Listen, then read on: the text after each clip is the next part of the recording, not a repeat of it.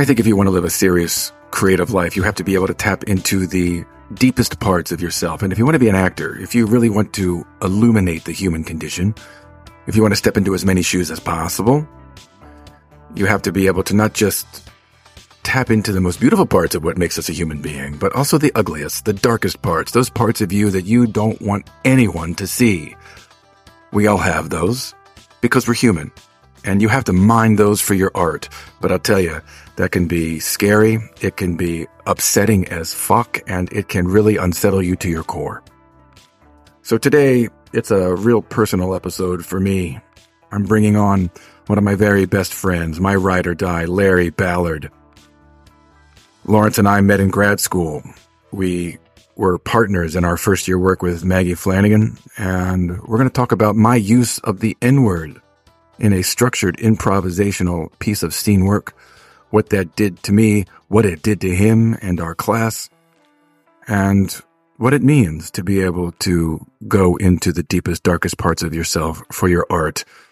It's an incredible conversation, and I hope it resonates with you. So put the phone back in your pocket. Creating behavior starts now.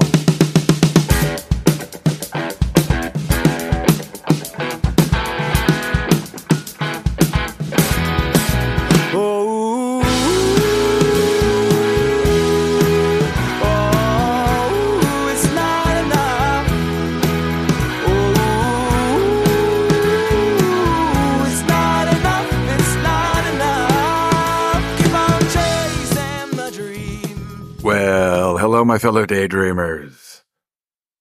All right, this is a a heavy episode. I think, for me anyway, because I'm going to share some things that are very personal and ugly. But I, I hope that it is uh, something that will be instructive and illuminating for you. So, Larry and I were classmates at Rutgers, where we both got our MFA. We studied with Bill Esper and Maggie Flanigan, as you know. And in the first year of the work, you know, those of you that have done it certainly understand this. It's a very deep. You are really tapping and mining the real deep parts of yourself, your primitive unconscious, really, because that's where the actor in you lies. It's where the artist in you lies. And the exercise work really forces you to grapple with that. And in our first round scene, so, you know, we've been together maybe three months. So this is probably November-ish. We were doing our first round scenes and Larry and I were partners. And the scene that we were doing was from a play called Advice to the Players.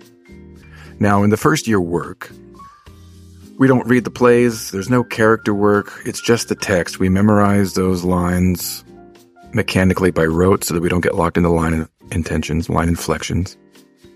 There's no character breakdown or script analysis. We just memorize those lines and we work off each other. We work off each other under the umbrella of the previous circumstance. Now, for this scene, advice to the players, Larry played the part of an artistic director of a summer festival.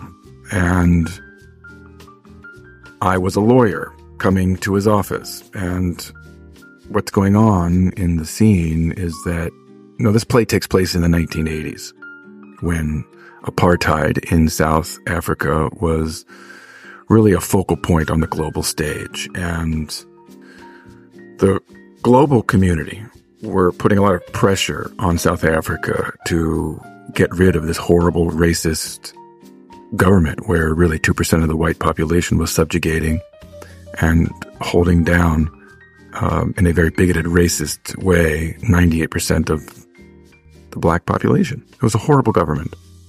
And so there were trade embargoes, there were cultural embargoes. Now, this was when Reagan was president. There was a cultural embargo going on, meaning there was no arts exchange, there was nothing going on between the two countries. So in the scene, Larry's character has brought in two South African actors to perform here in America. And the show that they're doing, Waiting for Godot, is opening tonight. It is a clear violation of the cultural boycott. And, you know, if you want boycotts to work, everyone's got to abide by it.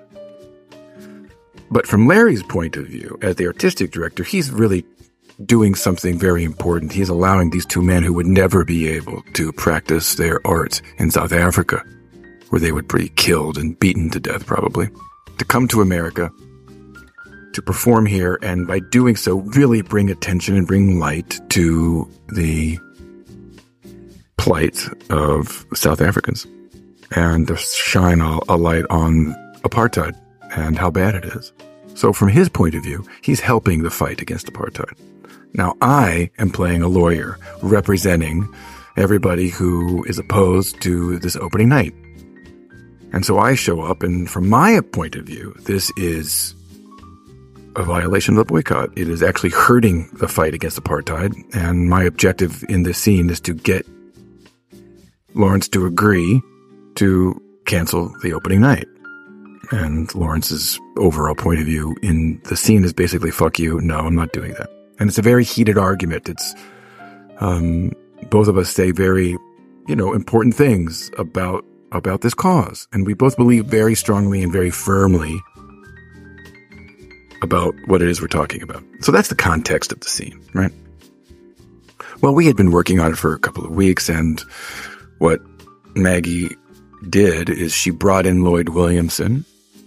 Lloyd Williamson is one of the great movement teachers and innovators in actor training. He created this movement technique that I teach at the studio and also was taught at Rutgers. He was our teacher. He came in to do hands-on work. So he's up there in the scene with us when we're working. And, you know, he's doing some adjustment work. He's just helping us to release into a deeper experience, trying to deal with a lot of the physical blocks. It's a very intense class. And those of you that have been in either Maggie or my classroom when this has been going on, it's a profound experience. Stuff happens between you and your acting partner that just blows your mind. It is, um, it's a monumental class. Let's just say that. So we're working in the scene, and Lloyd is up there, and I said something. What I have here is my first year acting journal. I was very vigilant about writing through this process of first year work because I knew it would be important for me. And I want to read to you my journal entry about what happened. And then we're going to get Larry's perspective on this. So this was November 21st, 1998. It was a Saturday at 3:06 p.m. And this is what I wrote. I've been avoiding putting pen to paper. Yesterday was one of the more gut-wrenchingly painful days I've ever had. Lloyd was in our acting class working with our scenes. Larry and I were the first to go. At one point, I looked Larry right in the eyes and called him the N word. I'm still sick to my stomach when I relive what happened. Lloyd started to work with us without using the text of the scene. We were improvising. And as Larry and I began to connect deeper, the rage and hatred in us, in me, started to really flare up. And Lloyd kept whispering in my ear, say what you really want. And so I started to make fun of Larry. He began crying, and I called him a crybaby. And Lloyd just kept saying, Say what you want. And the more I looked into Larry's eyes, the more disgusted with him I became. And I can't believe I did it. You're a dumb, stupid N word. I said it right to his face. What an ugly part of me and once I said it, Lloyd had us step away from each other, but still remaining connected. And I could feel a slow wave of awareness envelop me as I realized what I had just said. I hurt and angered Larry so badly. After all of this, Lloyd had us start the scene again. I could barely stand to look Larry in the eyes. The scene ended, and Larry and I just sat on the ground and cried. I'm so disgusted with myself. ashamed, embarrassed. And then I had to sit and watch others go through an emotional upheaval. Why was I able to look at another human being and use such a word? Solely with the intent to hurt. I could barely look anyone in the eye the rest of the day. I sat in voice just miserable, and then I had to go face a movement class. I was forced to sit and fester with this all day, without any privacy. I felt so exposed. What's the positive side to this? How do I find anything worthwhile in what I did? How do I get past my shame and guilt so that I can continue to work not only with Larry, but with everyone else in the class? I feel dirty. Why did I say it? All I have are questions, not one fucking answer. And the thing is, I'm not looking for forgiveness from my class. I'm looking for forgiveness within me. How do I make this right with me? How can I still look into my soul and understand what part of me that came from? I didn't have a play or character to hide behind, did I? Is it really necessary to find that part of ourselves? We're told to go our own way with no apologies. You've got to be kidding me. I'm filled with apology and regret right now. I chose to use that word. I could have said a million other things to Larry. And maybe a part of me did it for shock value. There was also a part of me that was probably daring myself to say it. Come on, Charlie. Do you really have the balls? Well, I guess I did, but that's nothing to be proud of. I'm not very proud of myself one fucking bit. I mean, what else am I capable of? I feel like I've slipped off a steep cliff and am free falling to who knows where. The ground feels soft beneath me. This has really thrown me for a loop, and I need something to cling to. I'm in a tailspin. I need to make it right with me. But I'm trying to hold on to the fact that when we finished, Maggie looked at both of us and said, I guess you two want to be actors.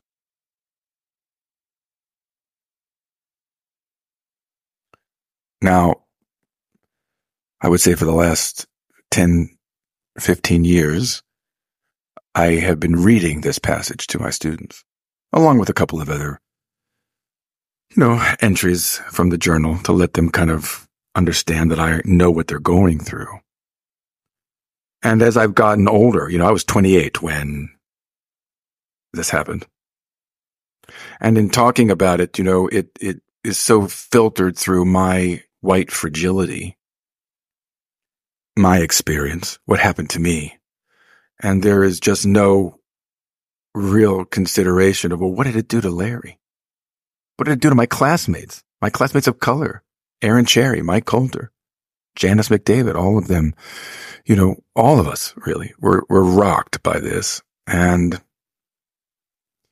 I just think it's important to have Lawrence come on here and talk about this. Because I think, you know, looking at it now, I understand that it was important to be able to go to that dark place. It was ugly and it made me sick to my stomach, but I discovered something about what I'm capable of as an artist. And you see, this happened in the imaginary world. This didn't happen in a hallway or on a street corner where I lost my temper and said something hateful. This was in the context of a scene that was turning into an improvisation between a black man and a white man with very different, different points of view about apartheid, fighting apartheid, and the damage that I thought Larry's character was doing to the cause. So it was under that umbrella. But at the time, I was deeply, deeply unsettled by it.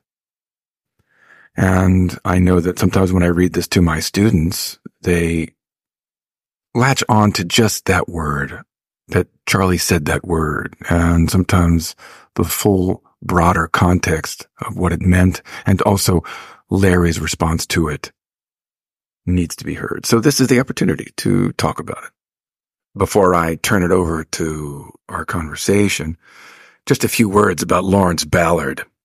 Not only is he an incredible human being, one of my very best friends, someone who I love very much, and respect tremendously. He is a first rate actor and he has been carving out a professional career for 25 years now. And not only that, he is a first rate teacher. He teaches on camera and film work at Pace University, at NYU Tisch School of the Arts. He's working with this younger generation of students like I am.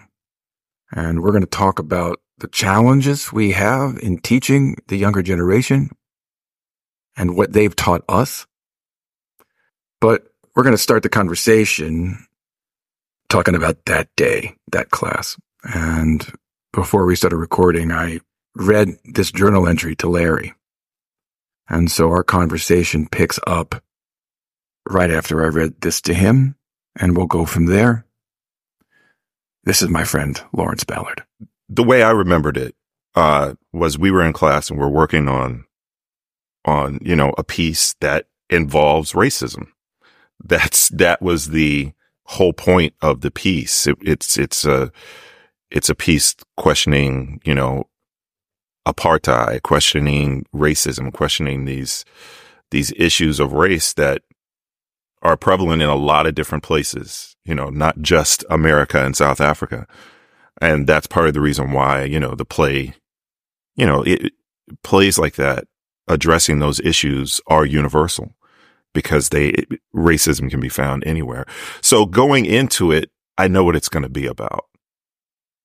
I'm not, uh, and Maggie also cast us with that purpose yeah. in mind, put a black actor and a white of, actor together. Of course. Of course.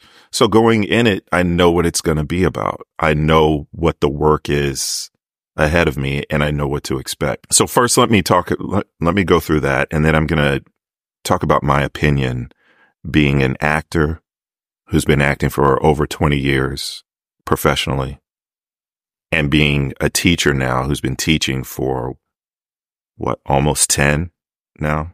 But let, let's, let's talk about that day first. So we got, we got that piece from Maggie and, and what happens in programs, what happens in any any studies of acting is your teacher, your instructor is there to be a guide and to teach you how to get to and access parts of yourself and some experiences outside of yourself in order to get true performances. And what that means is you have to be flexible enough as an actor that when somebody gives you material, that you can achieve the goal of that material and tell the truth of that material as much as possible.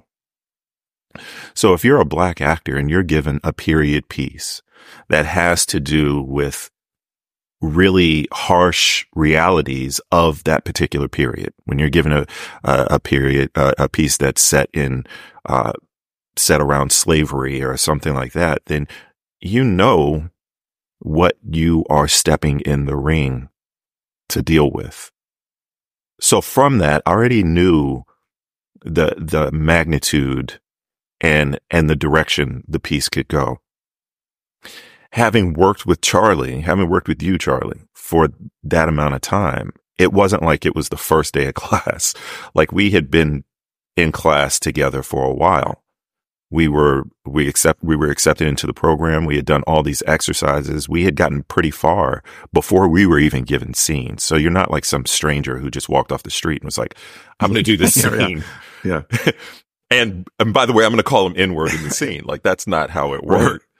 so we were beyond familiar with each other at that point so we're given the scene we're doing the scene and what is happening is, and this happens to all young actors, is that we started experiencing blocks in the scene. We started experiencing blocks in us being able to access the behavior that we needed to access for that scene because we knew each other as friends.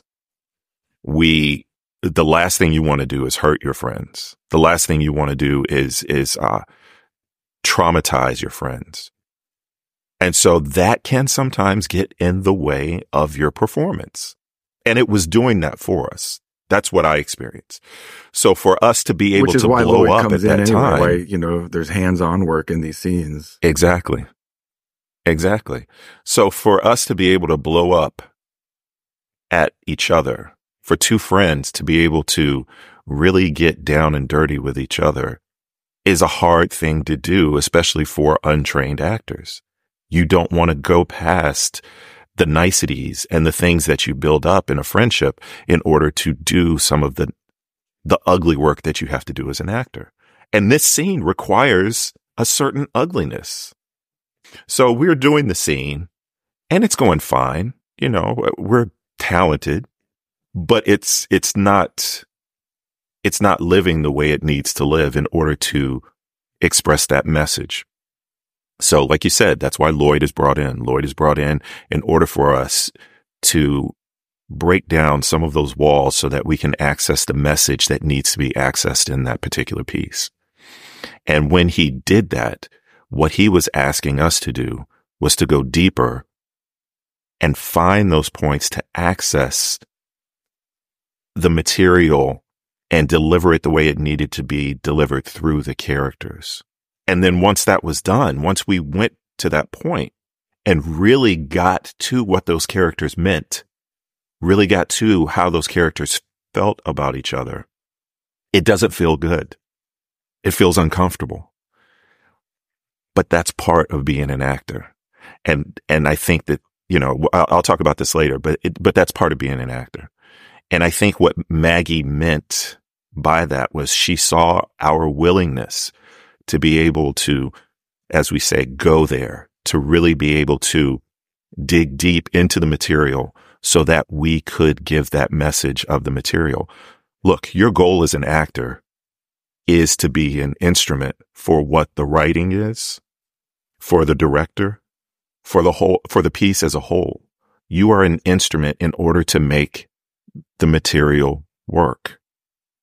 And if you cannot make the material work, then you'll never be able to do that particular piece of, of, of work. You'll be, never be able to be, to produce that, that material. And for me to think as an actor that I'm not delivering the message that is supposed to be delivered, then I'm not doing my job. I'm not a, I'm not a very good actor at all. But the key is that within that, to understand who you're working with. So I think when people hear the stories and they hear your journal entry, they're not taking into, they're not taking all of that into account. They're not understanding the complexity of really being able to stand up in a scene and being able to get to the meat of that scene and deliver the message that's needed. Well, how did it feel to just hear that word flung at you in that space by me? It, it didn't feel good. It didn't feel good, but it wasn't supposed to. Now, now that I've established that, now I can talk about the philo- my philosophy behind acting. Yeah, I, was it Maggie that said to us that we're athletes of the soul? And I use that all the time. Acrobats of the heart. Yeah. We're also pugilists of the spirit. We're boxers. We're like boxers. And the reason why we're like that is because we're agreeing. I look at you as my acting partner. We look at the material and we make an agreement saying that we are going to play this material, send out this message as best we could because it's worth sending out. Now, if I don't feel it's worth sending out, then I don't have to be a part of it. I can walk away from it. I could have looked at that scene and I could have said to Maggie, I could have been like, you know what? I don't really feel comfortable with doing that. It's not, it's not something I'm interested in doing. And that's absolutely fine. Everybody should be able to make the choices that are best for them. But I also believe that in a sea of bad material, in a world where most of the material is for escapism, where most of the material is just mindless, that sometimes the good material will cause you to be uncomfortable. And just like a boxer looks at his opponent and says, you know what? We're going to get into the ring. We're going to beat the hell out of each other. But there's a purpose behind what we're doing and we're not really trying to kill each other. There's not a boxer that steps into the ring and wants to kill the person opposite of them but they understand I'm a boxer. When I get into that ring, I got to throw punches and I got to take punches. And they make that agreement before they get into the ring. This is what acting is like. It has an element of that to a certain extent. If I'm going to play a racist, I have to play the racist. I cannot backpedal on that because what does it serve if I'm creating a message and then I have niceties being done to the people that aren't nice? It doesn't serve the message of the whole, of the whole piece. It doesn't serve the message of the film, of the play, of whatever you're doing. And a prime example of that is like we were talking, we were talking before about, um, Leonardo DiCaprio and Django. And not just Django. You, you could take 12 Years a Slave. You could take any piece. You could take Roots. You could take any piece Ed Norton in American History X or any of the actors that played Nazis in uh, right. Spielberg's movie. Um, Ralph Fiennes. I mean, Jesus. Ralph Fiennes. Sarah Paulson in, in, in any of in these Django actors. too was a ruthless racist. Exactly. When you hear the stories of what happened on the set and how Leonardo was very hesitant about playing that character and talking in the way that he had to talk and how uh, Kerry Washington and Jamie Foxx went to him and said, look, we are doing a movie. You are playing a role. We know that there's a difference between Leonardo DiCaprio and the role that you're playing, but you got to give it. You got to go there 100%. I'm sure it was not comfortable at all for him to play that role. But what would it look like for him to play a slave master that's really sweet? Right. But it does force the actor. It it forced the actor to work from their own genuine racism. It's not like, you know, us as white people, white men in particular, aren't racist. You know, even it, that's that's embedded. Exactly. And m- most people don't want to accept that. Can't see that. I'm not a racist. Absolutely not. I've never had any ill feelings about black people in my life. I don't see color. Whatever bullshit you know is thrown out. But that's hard as an actor to have to go into yourself and say, okay, I'm going to tap into some real unconscious shit or things that have been, I know as an educated white man that just are racist. And I just don't, those thoughts just get pushed out of my head. But I can't deny that I don't have racist thoughts that happen to me. They just don't get put out into the world at all because they're gross. Of course. Yeah, of course. But this can be taken to for any role that's being played. If I have to play a misogynist, a, a man who, if, if you're doing a movie about, uh, um, there, there was a movie on Netflix, uh, I forgot what her name was, uh, Qualley. Oh, yeah. Um, Margaret, Margaret Qualley. What's the uh, name of that movie? Maid. Mar- was it yeah. Maid, the series? Maid. And the guy, yes, her husband, the series that she plays, did, excellent series, know, like a, abusive, verbally, a little physically abusive. Yeah. Exactly, exactly. So if if I'm doing Maid and I'm playing her husband, and the point of the story is to watch a woman overcome really brutal situation, a, a horrible marriage, to overcome that. And I'm playing her husband, and I'm like, you know what? I just can't play. I, I, I can't be as abusive as I need to be. I'm not servicing I wouldn't get the part either. I wouldn't get the part. But beyond not getting the part, I am not servicing that script. And that's an important script. That's an important movie for people to see. It's an important message for people to see.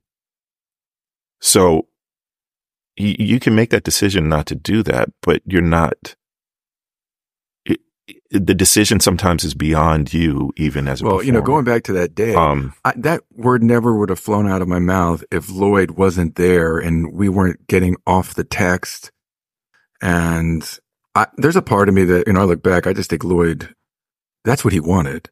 Cause he, he kept whispering in my ear, say what you want. Just say what you want, you know? Yeah. And yeah. it was almost like it was, you know, he tried to just tease it out of me, you know? And, yeah. Uh, I, I don't know if that's, if that's true or not, but it seems fucked up to me on a pedagogical side. Yeah, now this is what we have to wrestle with as, as, as teachers ourselves. There's a lot of stuff that we went through, right? that we don't necessarily want to do and We'd be sued. don't want to teach in that sued. particular way. Are exactly. you kidding? We can't. No First of all, we way. can't. First of all, we can't do that. But also, you know, as a teacher, I'm I'm constantly trying to figure out and think about ways that I can deliver a message without uh, being damaging. Have you ever had that know? word used Um, in your classroom by anyone?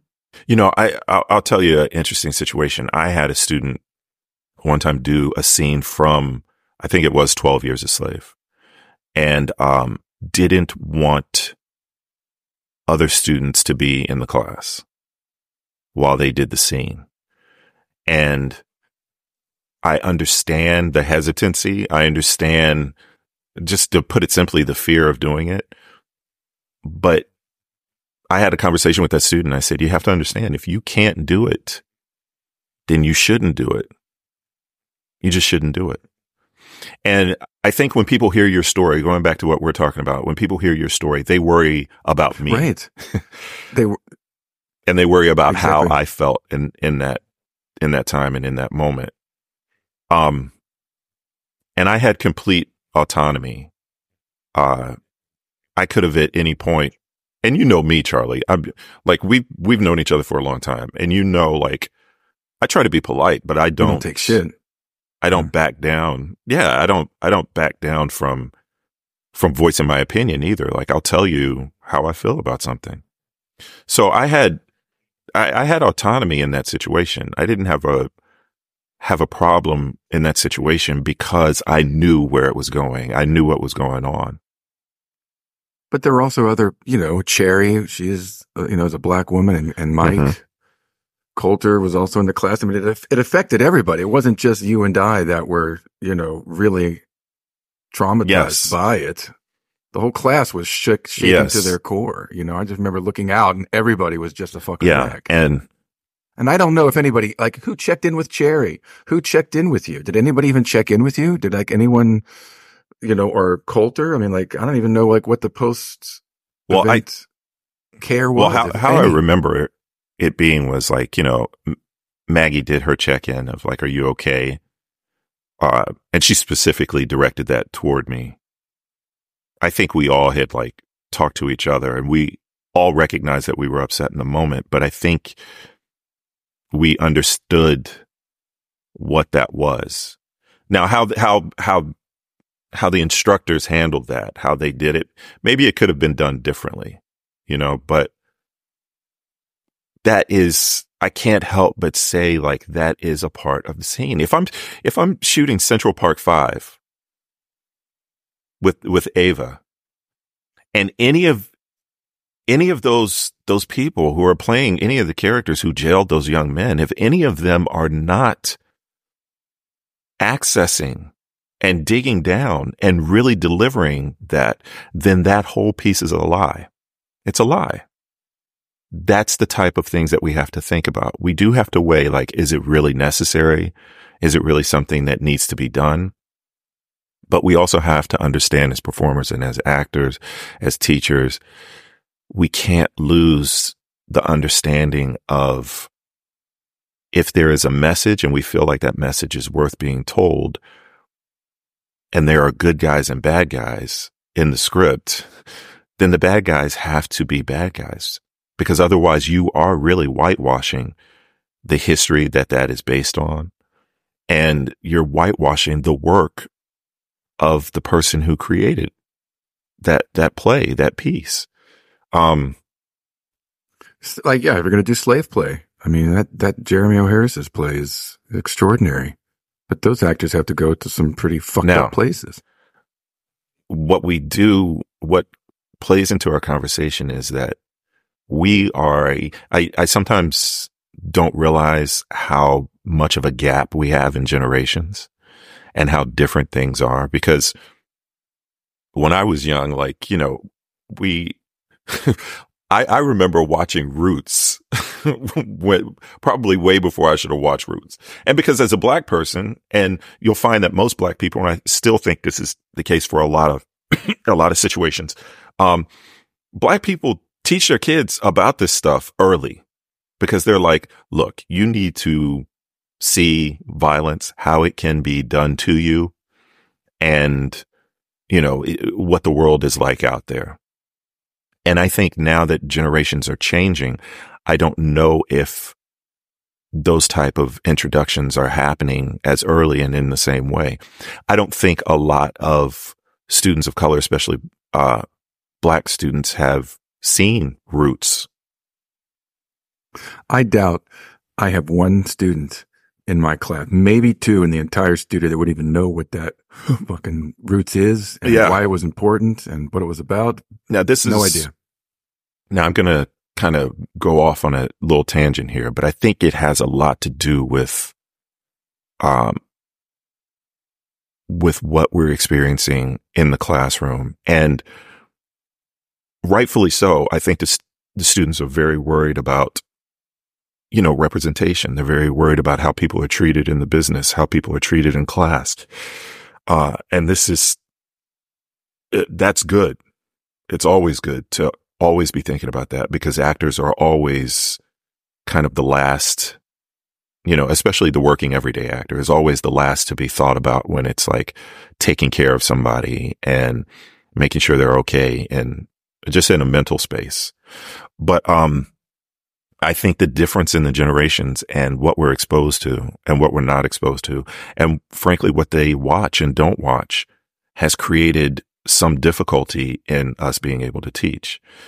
I, I don't mean to sound like an old man and like, you know, yelling at the clouds or get off my lawn, but I think the lack of exposure to just the material plays a huge part in the distance that we're finding between our, between every generation. And that's happening quicker and quicker. And it affects teaching and it affects, uh, perception and all of that. There's a lot of, uh, students who don't watch anything, uh, previous to what's currently on Netflix. There's a lack of curiosity about, about material that came before and a real understanding of the context of the material. Uh, you know, it- I try to show my students, uh, Hollywood Shuffle. It's a movie by Robert Townsend. That is one of the funniest fucking movies. I'll tell you, it is so. I mean, it was Chappelle esque before Yeah. there was ever Chappelle. That kind of sardonic parody. And so trying great. to take my students back to show them something like that, there's a lot of, you know, first of all, I don't want to show them anything that's going to make fun of them or their, you know, their life or who they are as a person. I'm not trying to traumatize anybody, but it's important to watch some of that stuff because then I get to explain, like, this is a guy who made a movie off of credit cards. This is a guy who realized that he couldn't get the roles that he wanted.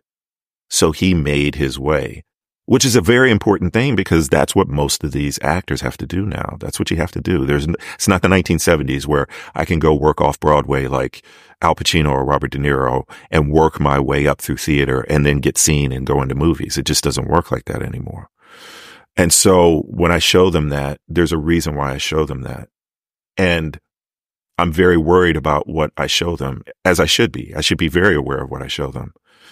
But sometimes it's also, I need the students to take a step toward me while I take a step toward them so that they understand like there's going to be material that you may not necessarily agree with everything in it.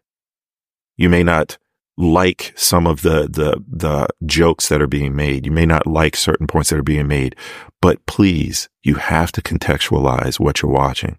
You have to contextualize the material, the situation, and you have to be able to look at those things and grab things that are important because all of art is imitation. And if you don't have a background of understanding what makes something good, or at least what made it good for that time, then you might be missing out. You might be missing out on something that you could use in, in, in the work that you do later. I told, I, I, I give them an example. It's hard to find stuff that everybody in the class has watched now because everything is so curated. And so I, I try to ask my class, like, what are you watching? And then I try to go watch that. So when, you know, I give examples in class, I can give something that everybody relates to. And one of the things that they all watched was Euphoria. And, uh, so I watched it and it was hard to watch because, you know, you remember, especially with my situation, like my brother died of an overdose two years ago. Yeah. And so I had to, so watching that show brought up a lot of stuff. And it wasn't comfortable watching because, you know, I'm a 50 year old man watching a story about high schoolers having pornographic sex and being sexually assaulted. It's like, I, I didn't enjoy watching Euphoria. I really didn't. Was the show amazing? Yeah, absolutely. Were the performances amazing? Absolutely. Was the cinematography amazing? Absolutely. I can appreciate all of that stuff and understand how powerful and important that is. I'm never going to watch it again. but I can appreciate that. And I think that trying to figure out how to talk to students and tell them we have to really contextualize the situation. We have to look at things for what they are. That doesn't mean you have to love them. That doesn't mean you have to completely identify with them, but you have to learn about it because it is history. It is history. And if you got an audition for Euphoria playing a 50 year old man banging a fucking 17 year old high school student in a seedy motel, you're going to say no, not going to do it. I mean, you'd have to find some way to bring yourself to that. Or if you can't, then you just would say no. Tell my agent, I'm, I'm not, interested, I'm not interested in, in, that. and then that's that plays into a whole nother thing that I talk about about you know especially in in a university system in a in in, in a system where you know they're going to be there for a long period of time they get used to the idea of uh, being catered their art being catered to and not understanding I think it's catered and sanitized. Yeah. And and not understanding the realities of like being an actor in New York or LA where you have a waiting job and you can barely cover the bills. And then somebody comes to you and is like, you know what? There's this really cheesy sitcom and there's this character uh, that we want you to play. And you looking at it and saying, oh, this really isn't up to my standards. It, this really is below my training. Uh, you know what? I don't really want to do that. Well, when you got bills to pay and you got groceries to buy and, you know, your bar job, the, the bar has been closed. Uh, sometimes you're going to take stuff. Now, as, as an actor, as an individual, I have to decide, is this demeaning or is this just something that I have to do because I need the paycheck? Because the truth about it is out there, nobody cares about your art. nobody cares about your art as a working actor. So you have to learn the business side of it. Your art is your own personal thing. It's your, your own thing. So it's a real privilege to be able to look at something and say, Oh yeah, I'm not going to do that sometimes, you know, Are there things that you won't do that you'll say, you know what? No, I'm not, I don't want anything that's got to do with this or that. And maybe that's changed as a father. yeah, all the time. Like I don't know. even when I was younger, when we first came out, cause you know, I do a lot of commercials. Like that was, that's my bread and butter. And I've done a lot of voiceover stuff. And, you know, when we were in the Iraq war, I would get auditions from my agent for uh, military recruitment to do like voiceovers for, you know, the advertisements for, for the military. And I told my agent, I was like, I just, I'm not interested in doing that right now because I just, you know, I have my own personal convictions about that. And I also get political, I get auditions for uh, political candidates sent to me where I do voiceover for their commercial. And, you know, I, there's a lot of political candidates that I've been like, you know, I'm not doing that. So yeah, there are standards that I have, but I also understand like, you know, if it's the difference between me doing, you know, uh, being on law and order and playing a drug dealer and it's, it's a character I may not necessarily be in love with, then I have to make that choice. Do I want to do that or do I not want to do that? Is that an image that I want to portray or is it not an image that I want to portray? But then that also has to weigh against, does my daughter need a new clothes for the fall? you know, so it's, it's, it's a lot of those things that have to, have to be weighed when it, when it comes to that. I always talk about the difference between a stereotype and being typecast and how, you know, I, I play guys in suits. Yeah, you played the well-educated Exactly. black that's, man. That's what I play. I play that, that type.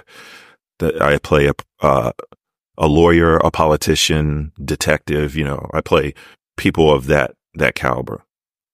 And, uh, you know, for a while there when I was, I was doing Raisin in the Sun on Broadway and I was getting some like super good auditions, but the one I really wanted was The Wire. Uh, I'm from Maryland. Like I know that accent, you know, I know dudes that were like that. And I was young enough to be a dude on the block on the corner, but I don't present as that. And I didn't realize that until, you know, years later, like, oh, when I walk into a room, nobody says, oh yeah, that dude looks tough. That dude looks like the guy that's going to be in the corner. Yeah, they had that. They had that part in Idris Elba. Ex- exactly. Got it. Exactly. I mean, you know, that was the one part in the show. exactly. That that exactly. And, you know, I wasn't, I wasn't of that age to even be considered for that role. I would have been considered for one of the younger guys' role. So I had to realize and I had to, I had to understand the difference between being a type and being a stereotype. A type is the guy in the suit, the politician, the doctor, the lawyer. That's what I am, right? Stereotype and type are two different things. The type is that the stereotype is playing something that is a negative portrayal, a negative image of, of a person, of a race, of, you know, whatever. It's one thing to go on a show and play the drug dealer who's on the corner and the scene happens and they walk up to the drug dealer. What you doing? I get cuffed. I get thrown in the car and the show continues. You never see me again. Right. It's another thing to play a drug dealer on the wire. Those are two different things. A drug dealer on the wire, you're seeing the full person. You're seeing a complete story. You're seeing a humanity that's being built on TV. So th- there's a difference between playing those two things. And those are the things that you're confronted with as an actor. What, what is the message behind what I'm saying? So going back to what we were talking about, if we're doing a play about racism and the whole play is just me getting beat on or destroyed and it doesn't examine me as a human being, it doesn't fulfill the, the obligation of advancing my cause, then it might be something that I won't, wouldn't be interested in doing. But I can have a play or a movie or something that shows me struggling. But as long as it has that advancement, as long as it taps into that humanity, then that might be something that I do. So those are the, those are the types of things that you try to weigh and you try to figure out. And that's what I try to impart to my students, like to understand who they are. And then from there, you can start deciding about what is the type of work that you want to do. But in that, don't just shit on all of the work that's come before just because it doesn't speak directly to you. Because that is our purpose. We're actors. We're supposed to learn things outside of ourselves. We're supposed to be empathetic to situations. And then who knows, you might be able to take just a small element, a, a small thing that you find to be interesting, a, a tool that you find could help in your storytelling and use that in order to make something that's even better than what came before. Just don't, you, you have to contextualize and you can't just shit on everything and forget about everything that came before. Now I know that uh, I have a little bit more freedom as a business owner, right at the studio. Uh, you know, I'm not in an academic setting. I'm not constrained by the rules and the regulations of academia. I'm just wondering, you know, you are you teach in the academic world. What are the? Do you have any issues with the state of training artists and actors in academia now over the last 20 years and how it's changed? Any, any concerns you have about that? Yeah, to be 100% honest, like the biggest concern I have is that teachers and the institutions are really worried about their students because the students are customers. The power dynamic has changed. The thing I love about the generation that, that's coming up is they don't take any bullshit. There's so much stuff that we had to put up with. Like we had like, they would treat us like we're going through the military while we're learning acting. Like, oh, yeah, you knew your place. You didn't, you didn't talk back. You didn't speak up. You, you wanted to be an actor. You did whatever you fucking needed to do. It didn't fucking matter. You didn't bring your shit into the classroom. No. If you had to go home and cry in the fetal position, you did that. No, they didn't, they didn't care. And in some ways it's good, but in some ways it's bad because it also creates a, an opening for people who are abusive, people who are, uh, just a little bit less scrupulous to be able to come in and like really take advantage of people and hurt people. Uh, you remember our last year of school, one of our teachers said, like after we've been through three years of school, one of our teachers says to one of the students, Oh, this is why the head of the program never liked your acting anyway. and that, that's probably one of the worst and most horrible things I've heard a teacher say to a student. It's horrible. Awful. After three years of going through a program, you tell somebody that in their last semester. So that's the kind of world that we came up in. And that kind of that kind of shit needed to change big time. And I think the younger generation just doesn't put up with that. And I admire that. I admire being able to look at a situation and be like, this is wrong. This is not how you treat people. People need to be treated, uh, equitably, uh, and like humans. Like I admire that about them. But the one thing I tell them that we as older generation worry about is the toughness and the grit that it takes because when you get beyond the academic setting, when you get outside of the class, the world is not kind. No one gives. I tell my students all the time. No one gives no. a fuck about you. No one gives a fuck about your triggers. No one gives a fuck they about really your don't. mental health. They want you to show up. They really do don't. Job. They really don't. Period. And so, trying to give them the understanding of that without damaging them, but trying to really get them prepared for that is a hard thing. And it's especially hard now because the way the academic system is set up is they are the customer and the customer is always right. And it can be damaging because you don't have the ability to really reprimand the way you would want to in certain situations or really just impart some some really serious knowledge in the way that you would want because you have to be careful about the student sometimes just leaving because that's that's leaving or, or filing, filing, a complaint. complaint. or going above your head, you know, to the yeah. dean or to whoever it is and saying, "Oh, Larry said this. This was inappropriate. This wasn't fair. This was a fucked up thing to say, or they didn't respect my trigger. They didn't warn me that this particular clip that you showed is going to exactly. trigger me. And I always tell my students, listen, I had a student, I, I, for some reason, Sophie's Choice came up and I turned to them, you know, 16 people. I said, how many of you have seen Sophie's Choice? Yeah. Nobody saw it. Not one person. I said, okay, well, you've got an assignment. You're going to watch Sophie's Choice. You're going to give me 500 words on your, your opinion of it and what it did for you.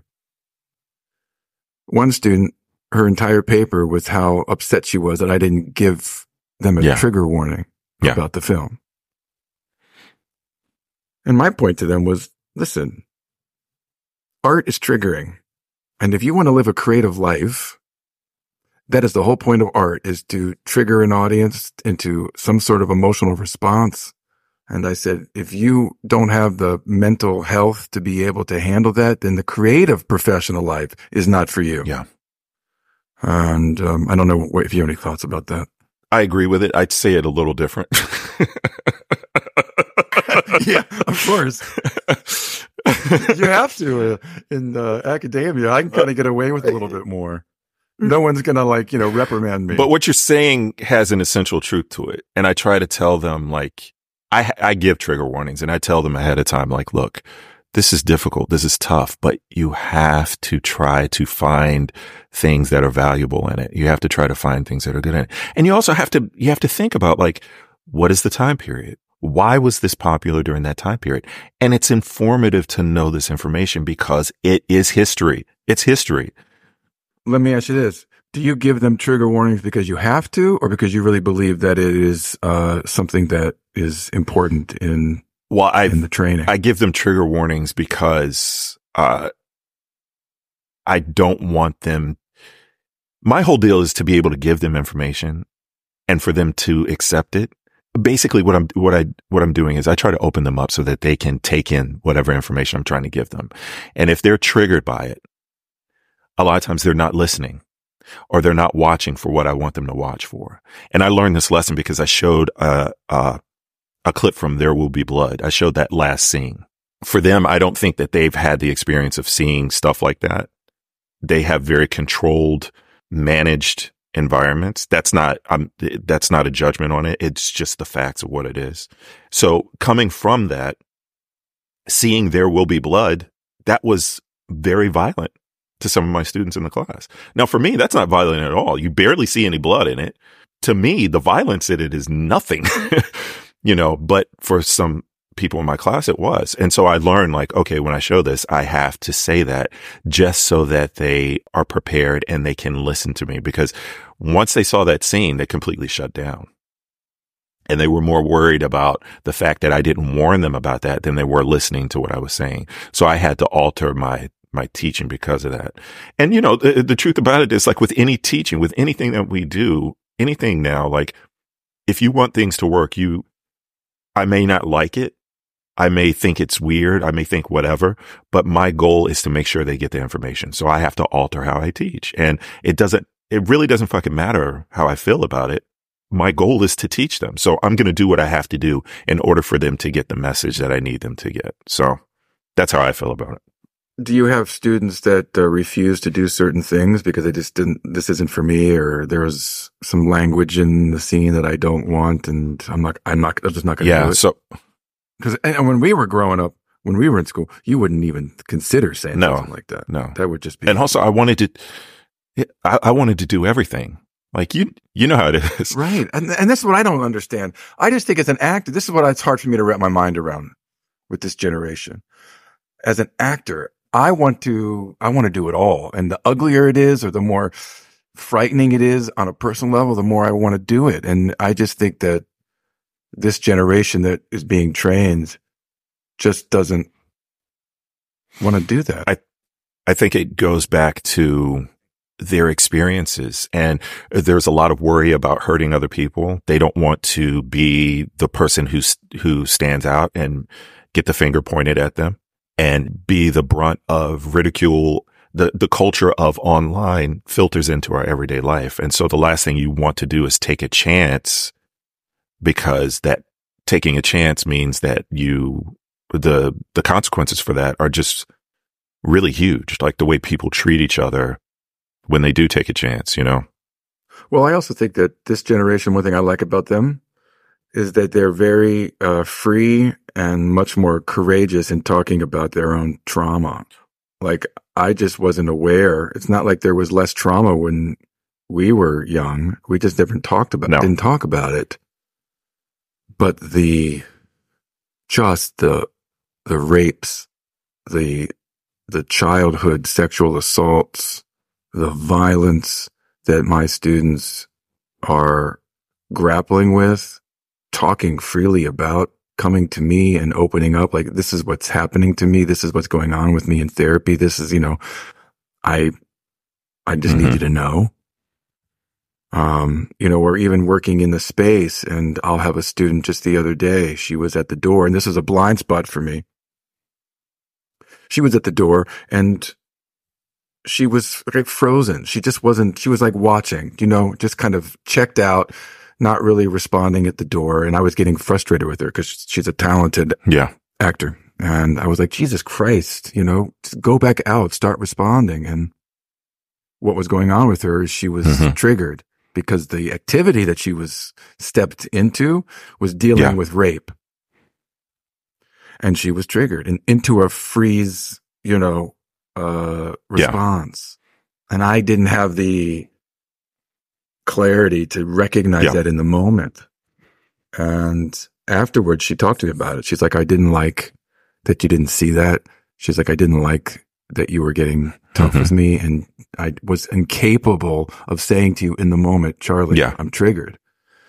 And so it's a learning experience for me as well. But uh, do your students talk about their shit in a, in a freer yeah. way? It took me some time to, to really be able to, uh, really listen to them and accept in a way because like you said, we grew up in a generation where you didn't do that. Like if you, if, if something happened to you, you, you walk it off. That's just how it works. You know what I mean? yeah. Walk it off. Yeah. you were attacked. Uh, just, just walk it off. It didn't happen. Go take a yeah. nap. uh, but there, that's their willingness to talk about it and how articulate they are is, is amazing because we didn't have that. We didn't have those tools. We didn't even know half the stuff that was going on with us. you know what I mean? Yeah. How are you with uh, your pronoun usage? I tell you, it's you, so hard. It's hard. It's so hard. And what they what it, it's so hard. And what I had to explain to them one time was like, you know, when you learn a foreign language, one of the hard, hardest things, like, because I lived in Italy for a year, and so I had to I had to learn Italian because I went to an Italian public school. One of the hardest things to do is conjugate. That's one of the hardest things to do. And then learning the, the, uh, the, the gender of different items. Cause, you know, like in Italian, like, you know, a window could be female and a, a mug could be ma- male and all that kind of stuff. And so that type of stress that you have in a foreign language trying to do that is the same thing for us trying to do that now with pronouns. We're having to conjugate com- in a completely different way. We're having to and they them isn't even appropriate for what they want. It's a it's a plural fucking pronoun. Do you know what I mean? So even in and of itself, to unpack that is very difficult for somebody that's exactly. been speaking the way we've exactly. been for.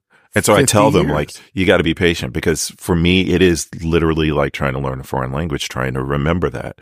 And the thing about it is when you put things in that perspective and when you try to, when you figure out a different perspective of, of, of how to say things, they get it and if I'm trying, if I'm really genuinely trying and I'm not shitting on, on the fact that they use pro- pronouns and I'm not shitting on them as a, as a generation, they recognize that and they're respectful of that and they come, they, they'll meet you halfway. And so that's, that's, that's the best I can ask for is like, meet me halfway, understand that I'm trying my best to, to get it right. And they usually come around to it. But then every now and then you, you have to have examples. I'll tell you one with a, I had a student who was on set. They were saying to me, uh, you know, every time I go on set, they use the wrong pronouns. And I said, okay, um, are they doing it maliciously? Can you tell if they're, no, no, not at all. They just don't get it right. And I said, you know what? If they're not doing it maliciously, they may just be having a hard time. I said, you have to understand when I go on, when I go on a set, a vast majority of the people still on sets are boomers. So if I'm having a hard time, you know they're going to have a hard time with pronouns. And then I told the student, I said, have you ever heard of Muhammad Ali? Yeah, yeah, I heard Muhammad Ali. Muhammad Ali's real name was Cassius Clay. There were a whole lot of people who were like, I'm still going to call that man Cassius Clay. And Muhammad Ali had to fight in order for people to call him Muhammad Ali. But you know what happened? Nobody knew him as Cassius Clay at a certain point. I said, you are the tip of the spear for this generation. You all are the first people to do this whole thing with pronouns. So you got to understand you're stepping into a situation where people are not going to be able to really keep up sometimes. And if they're not being malicious, then you gotta try to be a little patient with it. It's not easy. It may not necessarily feel good, but that's the circumstance. So I'm not trying to tell you to get over it, but I am telling you to get over it. Well, uh, yeah, right. And it's, I, I find it even more difficult when the person that wants the they, them pronoun is, looks like an alpha male to me. Yeah. Yeah. Like m- visually, I see you and you present as Yeah. a man. Yeah. So it's even more challenging in Yeah. that regard. Yeah. I'll tell you what's also, I'm wondering if you have this issue. I have non-binary students. They are they, them. hmm They will present, they're going to present professionally in a masculine way. Yeah. Right? Yeah. But yet they keep challenging me to try to give them, they want to play female parts. They want me to give them scenes and do a, a complete flip of the gender. And I, I still can't bring myself to that because there's a part of me that's like, listen, I understand that you're non-binary. I understand that, you know, there's fluidity there for you, but you're not going to, you're going to present as a, a male person and you're not going to be cast as a female. And if there are non-binary parts and fluid parts, yeah, sure. But like, you're not going to bank your career on only playing those. That, that's the drawback in the idea of only playing what your experience is. That, that's coming into play with that a little bit too. Um, because I do a film and TV class and everything we do is pretty much recorded and watched.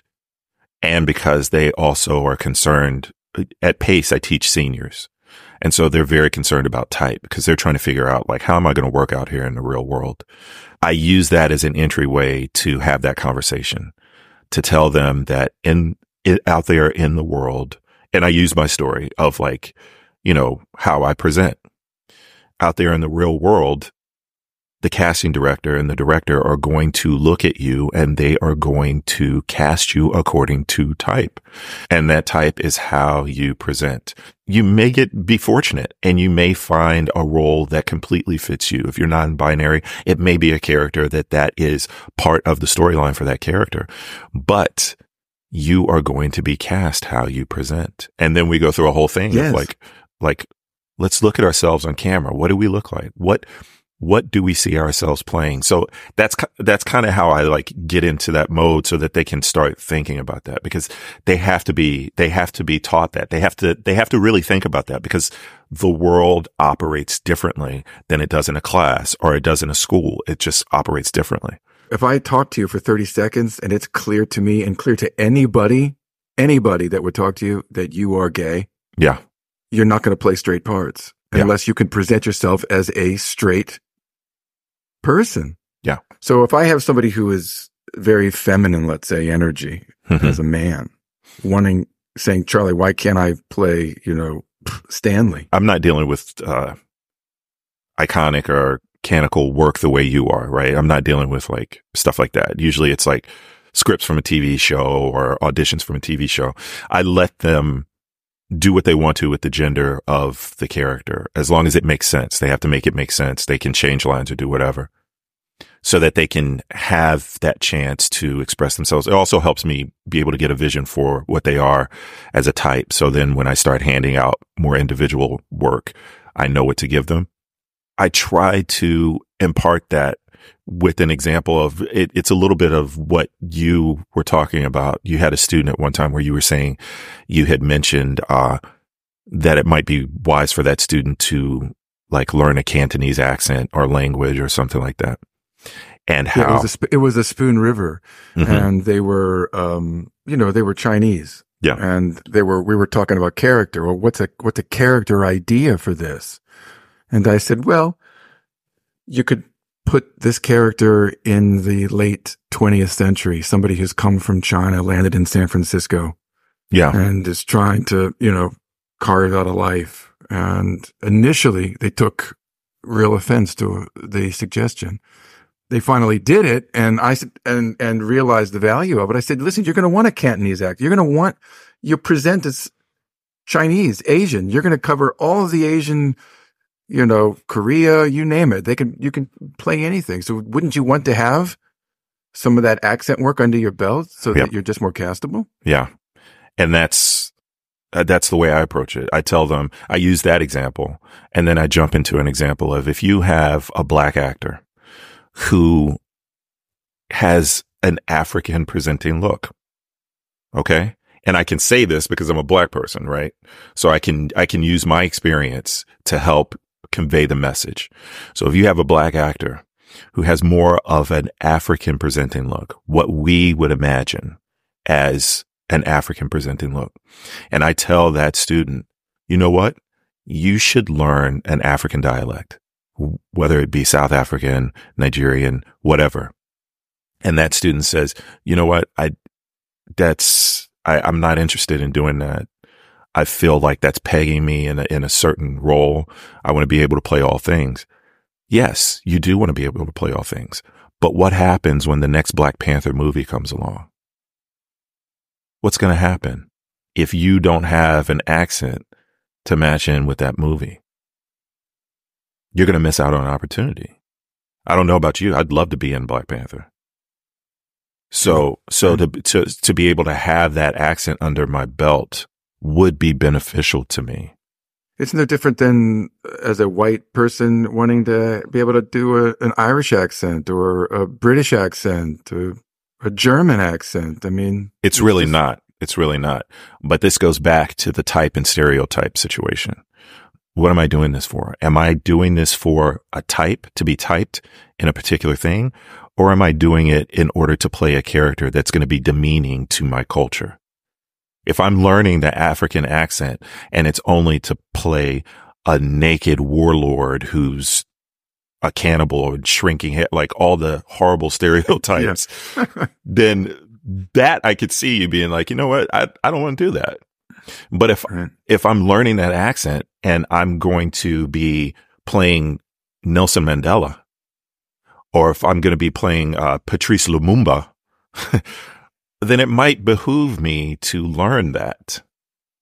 So those are the things that I try to express to my students and I try to teach them. All right. So I'm curious. You've been working professionally for 20 years plus 24, 25. What does your professional life compared to what you thought it was going to be when you got out of school? What's the difference? The reality versus the dream. Oh, well, you know what the dream is. Like, I remember being in undergrad and uh, I took a business for actors class my last semester at undergrad and they taught you how to do grants and all that kind of stuff. And, you know, I kind of paid attention, but I knew I wasn't going to need a grant because, you know, I'm going to be rich. yeah, right. yeah. I'm going to be a rich actor. Like, Denzel doesn't need a grant. And so uh, they asked in the class, they were like, "Where do you see your future?" And so in the class, I said, "I see." You know, everybody is like, "Oh, well, I'd like to start my own company," or "I, I have this play idea that I'm going to write." And I said, "I plan on winning a Emmy, an Oscar, the EGOT." exactly. So you know, your your your hopes and your dreams are one thing, and the reality can be very different. There are times where you look around and you're like, "I wish I was further. I wish I had more. I wish I was doing more stuff. You realize that, okay, I'm a working actor. I've been doing this for 20 years. I get paychecks. I have a home, you know, my wife does work. She does help a lot, but, but, yeah. you know, I, I do actually have a job and I do actually work. I have insurance and all of that stuff. So understanding the difference and accepting the difference has at times it's been very difficult. You know, we know because we have friends who are hugely successful, very successful. And I'm not, and I've never once been jealous of my friends at all. I, they deserve everything they got. And I love seeing it. Happy for them. Thrilled I'm so happy for them. Yeah. But it's the idea of just saying to myself, like, oh, I wish I had some of that too. In the sense of like, you know, I want it too. I don't want to take anything from them. I just want to be up there doing the same thing. And of course that happens. That happens to any, any normal person. But then you get to a certain point where, uh, you realize that as much as you love the work and as much as you focus on it, that I'm more than just an actor. I think there was, there's a little bit of, uh, masochism that comes into play when we were studying where our teachers were like, you being an actor is the only thing. That's what you are. That's who you are. And I think that's a big part of who I am, but it's not the only part. And so now I've, I have a kid, you know, I have a dog, I have all these things that make up more of who I am. And it actually contributes back into my performance, back into my teaching, back into this thing that I set out to do. Um, the toughest thing is just trying to keep myself up in times when I don't feel so good. And it's hard when, you know, you don't get auditions or the phone doesn't ring or you are auditioning constantly and something doesn't come through or you're auditioning for these huge things and you never really get them. The main thing for me has always been to try to find other things that can kind of fulfill me and make me feel like, you know, I'm more than just the parts that I get and the things that I audition for. Let me ask you this. What does it mean to be professional to you? Like, what are some things that you try to impart on your students that they just need to know if they just don't want to get fired or fuck themselves professionally? So there's a lot of things. The first thing is, uh, don't be an asshole. I don't care who you see being an asshole. I don't care how big the star is. They're an asshole or whatever. That's not for you. Don't do that. You'll get so much further just being a decent person. Uh, and, uh, treat this work as a job. It's a job. You have to really make that translation in your mind of saying, I have to show up on time. I can't fuck around when I'm on set. That's part of my job. And to be a professional and show up. And when my agents call and say you have an audition, I answer them and I go to the audition or I shoot that audition and get it done. And to understand sometimes it doesn't matter how I feel. It really does not matter how I feel. I have to get the job done. That is my job description. I am an actor. So I got to act at least like I'm, I want to do the job. I want to get the job. Life is going to get in the way of, of the work that you do. And you, you have to figure out a way how to keep going. And I hate to say it, but you know, you can look at some of, some of the actors and say like, I don't know if they're going to be able to cut it. And I try not to look at that and then give up on that. I try to keep reminding them and keep pushing them. And that's the thing that's tough as a teacher to see that and say like, I'm not giving up on this student no matter what. I'm going to keep reminding them of this. And then another thing I tell them is along with understanding that it's a job and being professional and, and doing the work and showing up on time. Um, and this applies especially with all the information in the news now is like, do not get into, uh, allowing the perception of it being a job to break down, especially when it comes to relationships. Avoid having relationships on set, please. You're young. You're attractive. You're working with the most attractive people, the most charismatic people. You're, you're spending all this time with them. You're play acting love and all this stuff. It is very hard. And I understand that but you have to try to keep it professional. Now you're going to end up, I'm saying this, you're going to end up in a situation. I know it's going to happen. All right. You may even meet somebody that you really care about, but you have to really be careful about doing that. And you also have to be careful about the power dynamics of the people that you get involved with. I'm curious, you know, you mentioned about your brother passing away from an overdose and, you know, grappling with that for the rest of your life. Did you have to do any work in that first three, four months after Greg passed, or do you like, did you have to show up professionally at all? I taught that week. taught that week. I taught that week. I had auditions and everything. I didn't take a break, but I, there, there was no stopping. Like I got, I got to be places. I got to teach that class. Those people are paid for that class. I got to teach that class. I got to teach that class because I need the paycheck because I got bills to pay for my house. I got a daughter who's seven years old who has to go to school. You know, there's responsibilities I have. And that's, you know, it's, it's a tragedy of our life, you know, and, and our existence and being American that you always have to go, go, go. But, you know, I can't change the world tomorrow. it is what it is. And I have to, I have to get things done. I have to. That's the way it works. Well, I mean, we've already been talking for an hour and 15, so I'll, we'll wrap it up here. I really appreciate you coming on and, you know, to just say that I, you know, you're like a brother to me. I love you like family. Yeah. And, uh, I appreciate you coming on and your friendship over the last 25 years is, you know, and with Kelly too, because she's also family to me, uh, has been one of the great joys of my life of having you guys as friends. And so I appreciate you coming on.